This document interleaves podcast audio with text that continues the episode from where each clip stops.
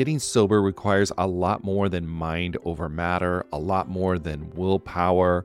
It's about leveraging the support around you. People in recovery typically need a mix of medical help, emotional support, and changes in lifestyle to manage their addiction, not just mental determination. As both a therapist and someone embracing the recovery lifestyle, there's one tool I always recommend to people needing extra accountability SoberLink. SoberLink is a high tech breath analyzer system designed to help you get and stay sober. And here's why I love it you'll test the same day every day, eliminating testing anxiety. Friends and family receive instant test results, helping you rebuild trust and preventing relapse. Accountability is a part of that, and it's something to really be embraced. Devices have built in facial recognition so your support circle knows you're testing, and tamper resistant sensors flag any attempts at trying to beat the system so your sobriety is never questioned. So let 2024 be your best year yet. Visit soberlink.com forward slash TAM to sign up and receive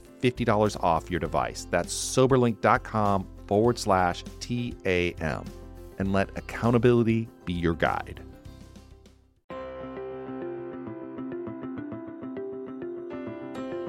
Welcome to another episode of the Addicted Mind podcast. My name is Duane Osterlind, and I'm your host. And I want to throw out some stats before we introduce this guest. Earlier this year, the CDC reported a staggering 107,000 overdose deaths in 2021, one every five minutes, up almost 15% from 2020. Close to 70% of those deaths involve fentanyl. And really, America is in the midst of a new drug crisis and one that our guest is going to talk about today, Sam Quinones, has been sounding the alarm about for years. Now, Sam is a journalist, a storyteller, former LA Times reporter, and author of four acclaimed books of narrative nonfiction, including New York Times bestseller and National Book Critics Circle Award winner Dreamland, The True Tales of America's Opiate Epidemic, and National Book Critics Circle Award finalist The Least of Us True Tales of American Hope in the Time of Fentanyl and Meth. And I can't say enough about this book. It really captures the devastation of this new epidemic of synthetic drugs, but at the same time offers a lot of hope. And it was great to hear how Sam wrote this book and what he got out of writing it and really getting to his message that he wanted to share with all of his readers.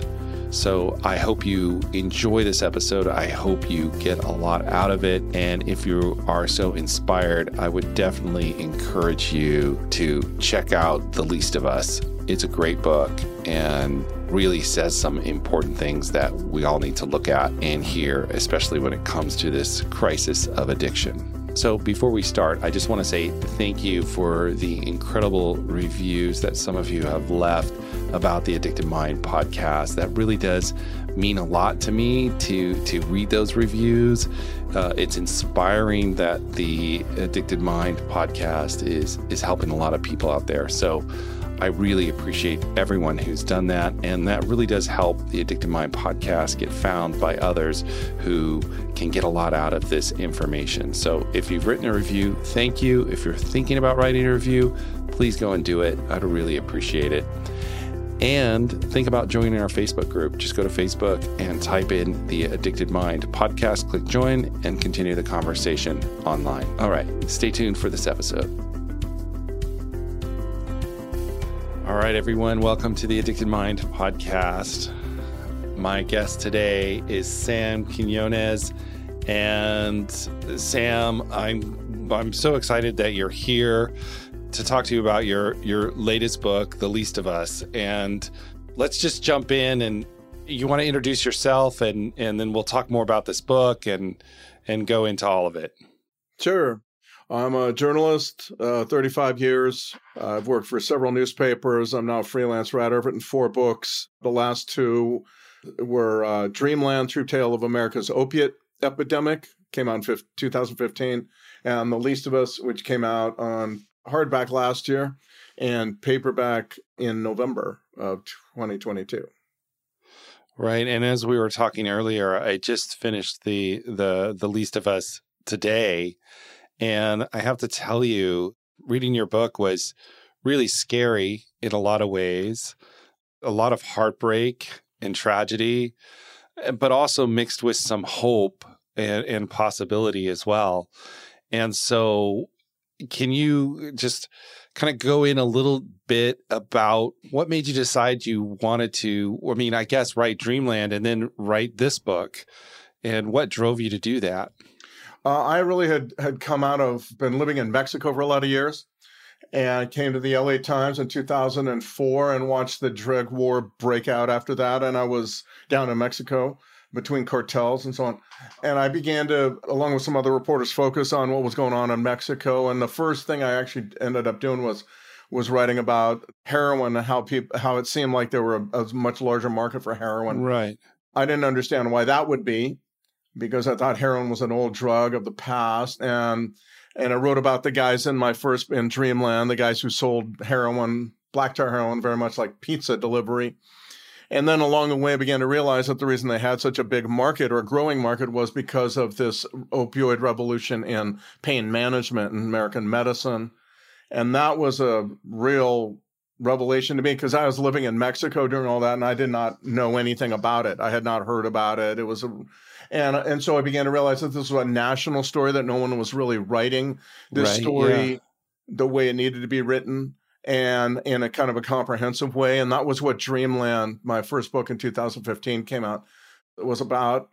And then along the way, as as Dreamland unfolded, and, and as I began to speak about the book, I began to realize that we we're in a totally different new.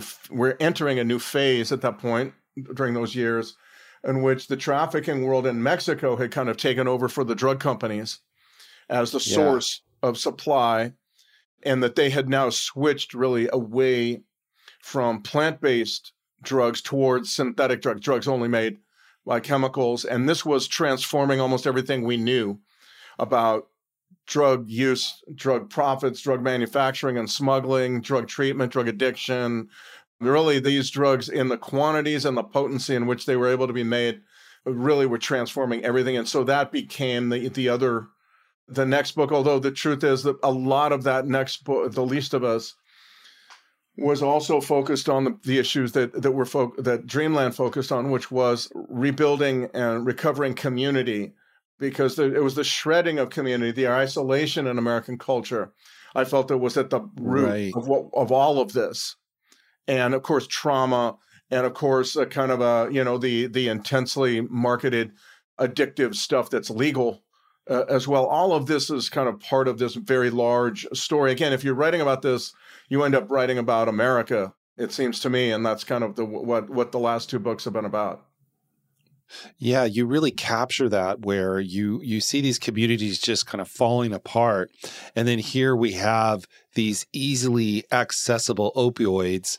You know, you talk about the Sackler family and and all that and Purdue Pharma and how they supplied this to this devastation of this of American towns and American cities falling apart and how that drug just came in. And then that that scary part of that synthetic part of it is just it's it's overwhelming to be able to hear and and to read that and to read these stories of these yeah, I think of these part of it is too that that in Mexico there's almost no attention paid to this topic it seems to me and much to the detriment much to the damage of Mexico as well as the United States. And so what you have is just uh, unrelenting ingredients coming through the ports in Mexico, airports in Mexico City and so on, but also the shipping ports and so on.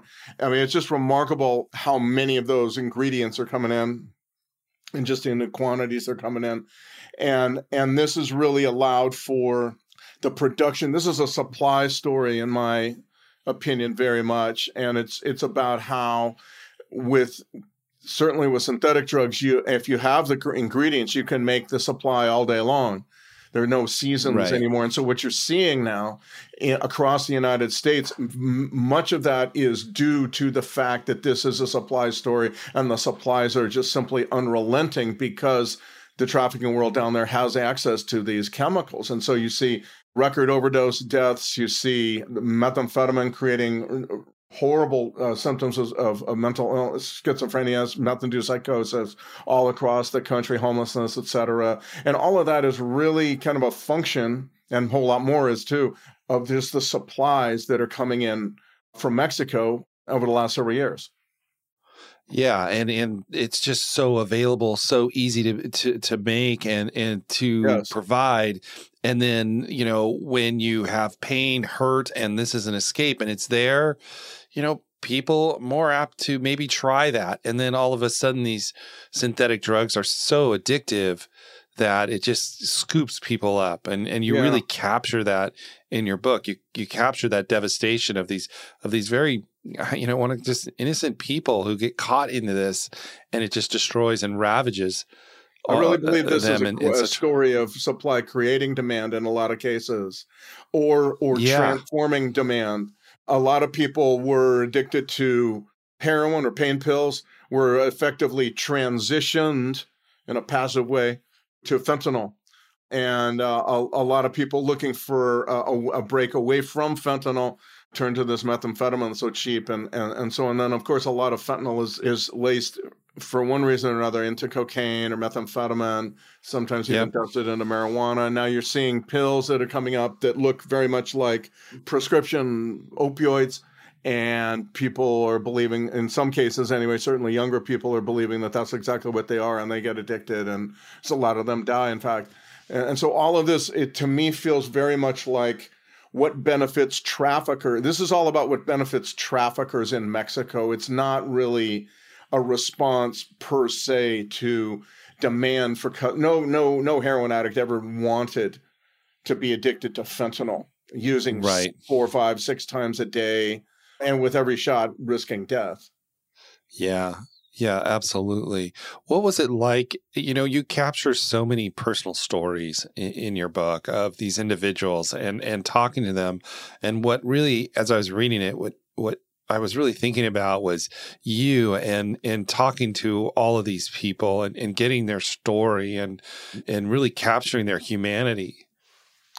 You know, I, I have a an approach to journalism that is very much that way that really believes that you, in order to bring out a story to readers you have to have faces have a human tales that that illustrate them.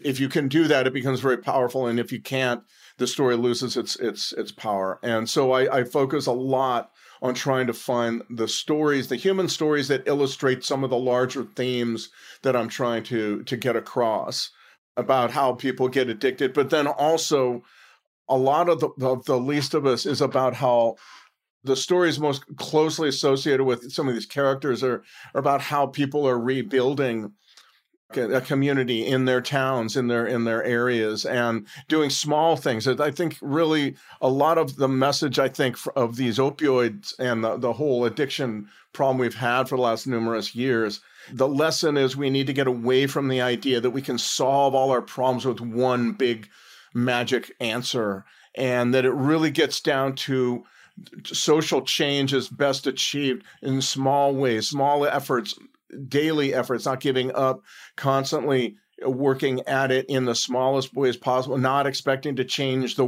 the world in some noble way, you know. And so a lot of the stories that I wrote were almost like in reaction to these very toxic influences of fentanyl and meth and just the synthetic era of drugs in in general. And it was about how people were in the in the smallest way trying to put together just make their communities their towns their streets their the life of somebody uh, a little bit better. And I, I think that is really the reason i did that is because i really do believe that that is the message of the of the opioid era, the, the, addiction epidemics that we've been having is that the we've just gotten away from that so much, and we're we're so isolated, and we so believe in magic answers, and if we don't get a magic answer, then nothing will do, and so we don't try anything, you know. And so this was really my approach to to journalism in general, though, is to try to always, always, always find the human face, find the character that whose story is just so powerful that you just have to read it. And that's kind of the way I put this book together as well.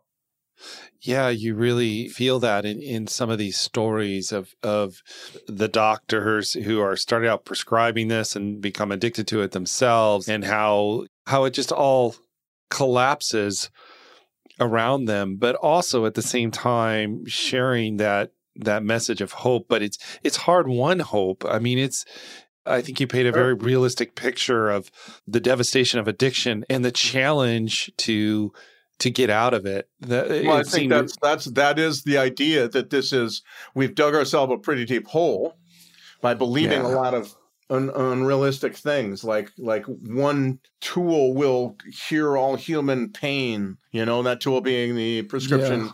Narcotic painkiller that kind of thing we've dug ourselves a, a lot a big hole and so i i, I want to focus on i want it to be realistic the story the, the the idea is to be realistic and not kind of some Pollyannish idea of, of how we would get out of this. But I do believe, like in the case you mentioning of uh, uh, Dr. Lou Ortenzio in Clarksburg, West Virginia, who was a major prescriber of these pills, thinking he was doing the right thing. Got yeah. very uh, got a lot of people addicted. Got himself addicted. Lost his license. Was investigated. Lost his license, and then, fascinatingly enough, I think became the first person in his county to publicly embrace recovery.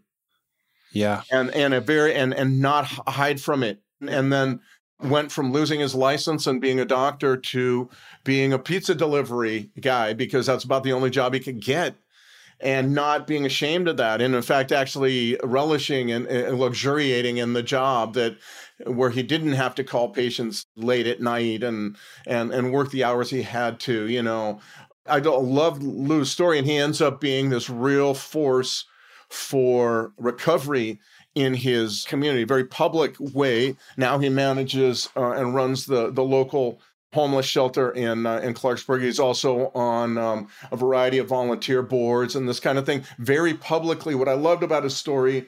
Uh, there was a lot in his story that, that, but a doctor getting addicted to his own drugs, very common problem in this country, but also I loved his story because he publicly embraced sobriety and recovery and and didn't hide from it. And I really believe too that that is the way forward. I think no more anonymity, no more hiding behind euphemisms and stuff. Just be what you are, say what you've done, say and and embrace it, and people will come to the idea, the very very profound idea that we all all of us can be that addicted doctor or that addict eating from the trash. We all have that brain chemistry to allow yeah. for that to be possible. And the more we treat it as a uh, without euphemisms, without inventing new words for for what's going on, the more we talk about this bluntly, forthrightly, just as Lou Ortenzio has in Clarksburg, West Virginia. To me, that is that's a profound idea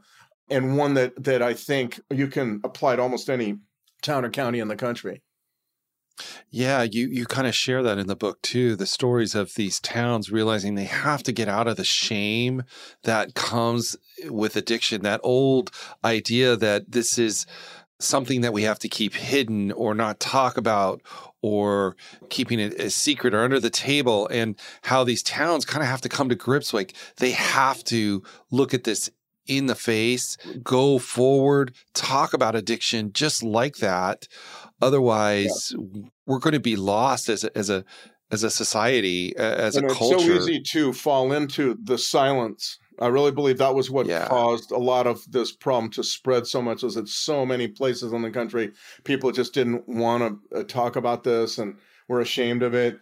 And I think nowadays inventing new euphemisms for addict and addiction and stuff like this. I think, hey, confront it, talk about it very, very bluntly, very upfront and people will under come to understand and everybody make public their story or as many people can make public their story. So we all know that there's this this is a, something that every human being it can happen to almost any human being out there. And i once we do that you know once we lose the anonymity i know that narcotics anonymous and alcoholics anonymous they have they have points to those words being in their name but i really believe the time for anonymity is passing and and it's a very healthy thing to to everybody just be you know say it very i'm a recovering alcoholic i'm a recovering drug addict whatever yeah and and and have that be You know, it's like I'm I'm recovering cancer. I'm a cancer survivor.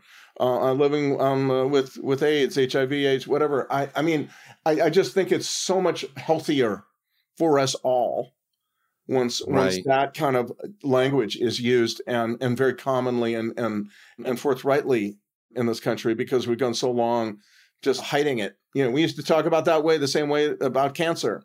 And uh, and yeah. now now don't say anything. Don't say the c word. right, all that kind of yeah. stuff. And I just think all of this is very common to to human life. And and be upfront and and lose the anonymity, lose the silence.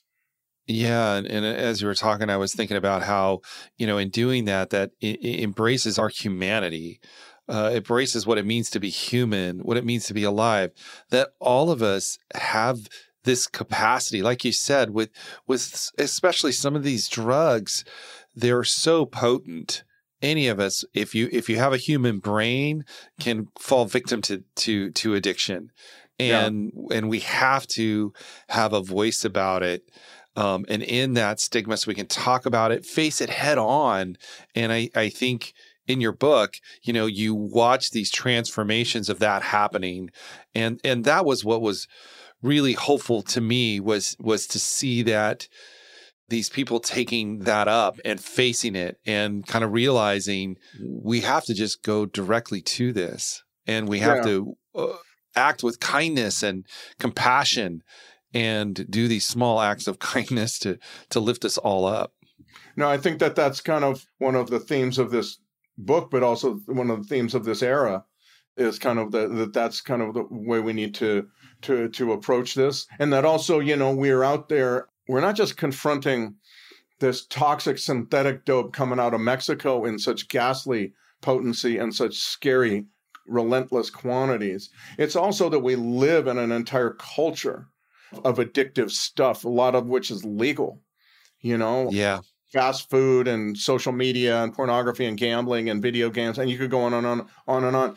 And i think that that too is understanding that in order to be free of of this stuff we need to understand that we're facing it number 1 and number 2 that we have the ability to make choices to not participate not buy fast food not not gamble not participate right. in uh, pornography or video games or whatever. I mean, there's there's a lot of things that we can do to say we're not going to participate in what these very very potent marketing forces are badgering us to use constantly the products to use just like any dope dealer would be yeah and and you know another point in your book that I, I love too was how you intersect that corporate world and the drug world and how like you're just saying that these really intersect with each other and that was a really powerful message I thought that that was it kind of had occurred to me to do uh, during the Dreamland book, but it was very end of the book, and I didn't have any time,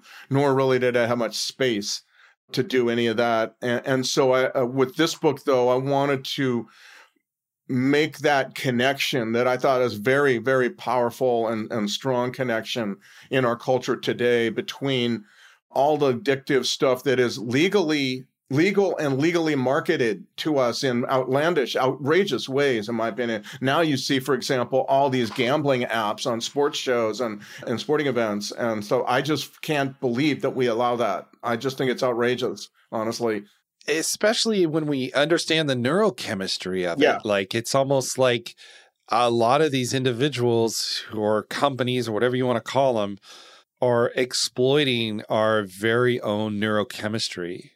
And I think that that's the case with so many companies today. I mean, I think sugar, uh, you know, high fructose corn syrup is added to a lot of things.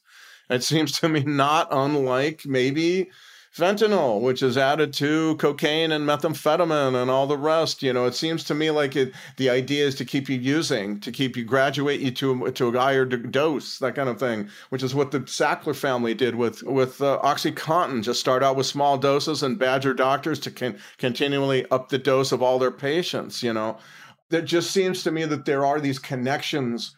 But the other truth is too that I find very liberating. I have to say, is that when you know of these connections. When you understand the brain chemistry which is kind of what i was trying to describe in in the least of us when you have this brain chemistry you understand it you also can become kind of more master of your own fate and your own life and you can be kind of a freeborn american again is kind of way that i've put it yeah. in the past where you just you can say okay you know what? I'm not going to buy that soda sorry that soda and all that plastic that comes with it i'm not going to i'm not going to go gamble i'm not going to buy i'm going to eat plant-based foods. I'm going to eat foods that are not processed. I'm going to stay away from the middle of the of the grocery store. This kind of thing. Once you begin to understand that all that stuff is there, marketed yeah. in this vast and very very aggressive way towards us, not unlike a dope dealer, not unlike the Sinaloa drug cartel, in my opinion, then you have this ability to say, okay, I think I'm going to do what I'm, I'm going to make, I'm going to analyze my options and make choices that don't involve these very, very powerful forces in our economy that are legal and addictive. Yeah. And and I, I think that's with that awareness, I mean, eh, it almost becomes like a social battle. I almost like this oh, war. it absolutely does. Oh, it has to. Absolutely. Every day, every purchase is like you saying, How am I going to be a freeborn American again? I really believe that. It gets to things like plastic too. I believe, you know, buy the stuff that comes in bottles. You know, reuse your bags. I do this a lot. I, I it, it doing these books kind of transform my approach to how I buy stuff, uh, he of course, in the grocery store and various other places. I try to do my very best to get away from addictive and crappy and non-nutritious products and away from plastic as best I can. It's very, very hard. It's not possible entirely, I don't believe, or it's it's very, very difficult to do it. But at least you are doing, making your effort to move in that direction, and that's really another thing that the the, the addiction epidemics and all that I've written about in the last ten years taught me. Which is that we all have, this is about social forces, but it's also about what we can do individually at the most local individual level, which is understand what's good for us and and you know exercise is good for us not being on social media all the time is good is good for us eating fewer or very few processed highly processed foods on and on like that exercise is so important all of that is really kind of where you start to begin to make and be your, your own a free American because we are, as you say, it's really true, Duane. Every day is a battle. We are inundated with this. It's a massive toxic soup we live in. And far on the outskirt is the outskirts of the drug cartels in Mexico. They're not the most important in all this, I don't think. Right. It almost it, it fills, you know, me with a lot of anger and I imagine, like, uh, one, another thought I have is I'm just wondering, like, as you dig into these books and you do these interviews, this has to change you. I would imagine. This well, I mean, to... it's given me a lot to think about about how I live. I would say too, though, that that there are a, a lot of people I meet along the way that I'm very honored to have met. Lou Ortenzio is one.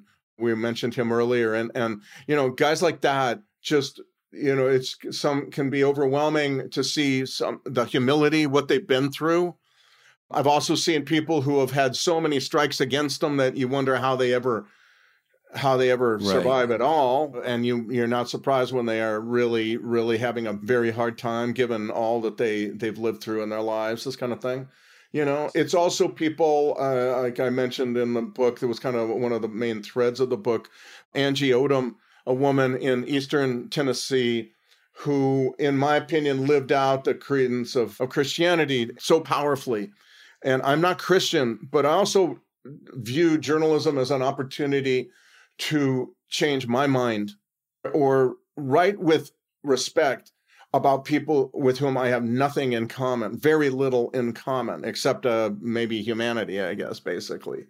And and yeah. so with Angie, her story is such a powerful one of this you know, the, trying to help this one, this young lady, this woman ends up, she's trying to help, ends up with kind of a vegetable, basically, yet pregnant, and yeah. uh, the baby is brought to term, and Angie. I'm on, I don't want to give it all away because it's yeah, a powerful it's story, a, but it is it is kind of like story. the embodiment of what Jesus said in the Bible about that what you do for the least of these, my brethren, you do for me. And to me, that also became a theme. I'm not a Christian, as I said, but th- that became a theme of this book.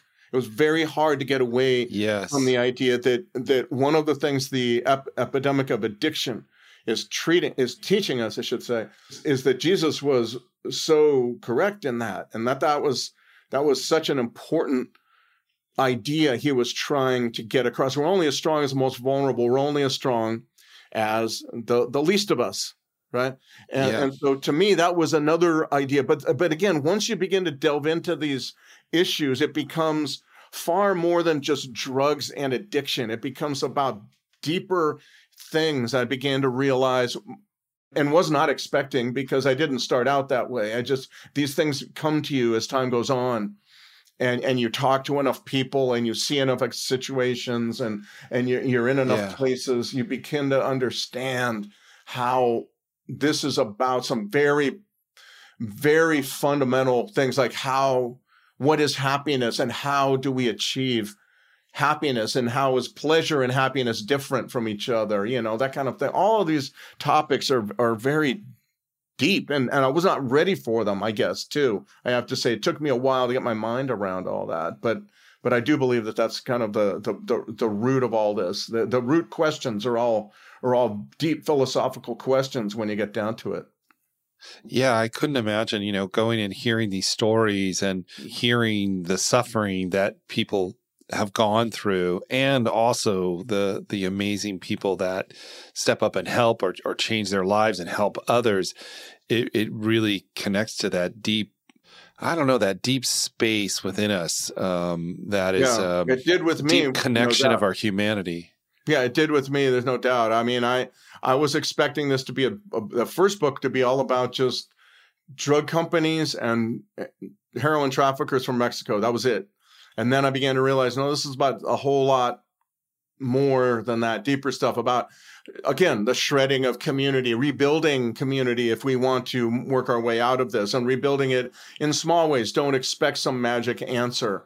As one guy said in The Least of Us at the last chapter in The Least of Us, he had a, a company, small little company, employs a few people, but that's the way you move ahead. You have one company and another. And on his wall, he has this saying, Nobody's coming you know, as yeah. it's, it's up to us. I found that very healthy and yeah. and and powerful and but but when you get down into it that's again as i say this is these are some of the the themes that you're left with when you write about this for long enough it seems to me it gets away from the superficial stuff is all about and, and important stuff is all about drugs and addiction and all that kind of stuff very important i'm not trying to belittle it i'm just saying that the that down below in there the uh, the roots of it all are tangled up with a lot of very powerful stuff that that maybe people don't normally associate just off the cuff with with um, with drugs and addiction all the time.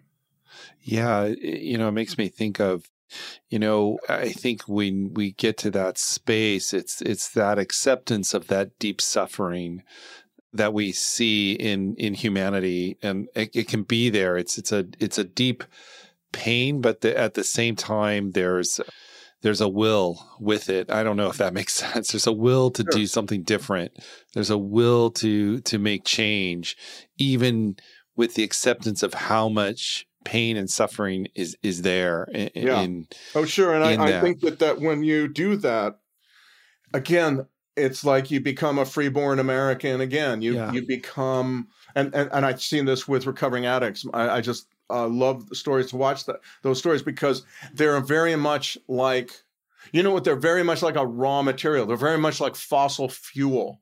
You know, from decay, you get energy emerges energy. You know. Yes. And I think companies, by the way, in in counties around the country, you know, who understand that if you can transform that person into away from dope and into a new new person, you get a huge jolt of energy and creativity and gratitude that I think is so important in all this. But but again, the, when when people make that change, can make that change, it's a beautiful thing to watch. It, and it automatically, I think, really helps not just them, but but the community around them as well. You know, that, that people begin to, that person's no longer just looking to, you know, rip off the manhole covers and sell the metal for dope. Eh, that person's now looking for ways of being part of a community, of uh, uh, taking advantage of this second opportunity at life, and maybe also being more creative and energetic in in the way he or she approaches the opportunities they have. Yeah, absolutely. Uh, Sam, I, I want to thank you so much for writing this book. I, I just, I think it's such an important piece because it really makes us look at this from this, this, uh, you know, I don't know how to cap. You capture it in these mm-hmm. small stories, but then you capture the big view mm-hmm. through the small stories. And I think it's just a, a critical piece of work and would encourage anybody, you know, everybody to, to read it because it's it's information we need, need to know about ourselves, our culture, mm-hmm. and this war that we're in that you you you you know I, I can see and you know I do the Addicted Mind podcast. I'm talking about addiction all the time, but you really captured this in a, in a way that really changed some of my thinking about it and and seeing it from Good. this this really broad perspective. So I'm, I really want to thank you for that. So I'm going to encourage everybody to to get your book. Thank you very much, man. And so, okay, so before we're getting close to our time here, so before we end, I love to ask every guest just one question, and yeah. if you could say something to someone out there who who may be suffering from the impact of this of addiction, uh, the opioid crisis, all of this stuff, and you could say one thing to them, what what would you want to tell them? What would you want to say? Oh wow, the, well, I would say the the country needs you to make that change. The country is watching you and and needs you to make that change, and that you can help yourself and your country by moving in a different direction maybe that's one thing i would tell somebody who's who's really battling out there because i know so many people so many people are. But sometimes I feel that so often addiction is about just you're so involved in yourself. And I think so often it helps to understand that fulfillment in life comes from thinking about how you can make a difference beyond just yourself. You know, yeah. your town, your county, your church, your school, your college, whatever. And and that that that is how you move forward when you find something beyond yourself to be uplifted by and fulfilled by. Yeah. We need you. If you're out there suffering, we need you. Yeah, I'd say so. Oh, thank you so much, Sam. How can people find you? How can sure. they get more information about you? Yeah, and- my my website is just my name, samquinones.com, one word. I'm on Facebook, Sam Quinones. Oh shoot, what is it? Journalist. Okay. And on Instagram, Sam Quinones underscore author. And all my books are available online at anywhere you want to look, and they're available uh, hardback, paperback, ebook, uh, audiobook, etc., etc. And so I'm happy to hear from people. I'm very easy to find and contact with by design on the web, so feel free. Awesome. And I will put all the links in the show notes as well at theaddictedmind.com. Sam, thank you so much and just uh, for coming on to the podcast and just sharing your wisdom and your passion. My pleasure, Duane. Thank you so much for the invitation. Great to be with you. All right, everyone. Thank you for listening to the Addicted Mind podcast. As usual, all the show notes will be at the theaddictedmind.com, and there you can find links to all of Sam's books. So go check that out. And don't forget, if you've enjoyed this episode, please click the subscribe button in your podcast app or share the podcast with a friend. All right, everyone, have a wonderful day, and I will talk to you on the next episode.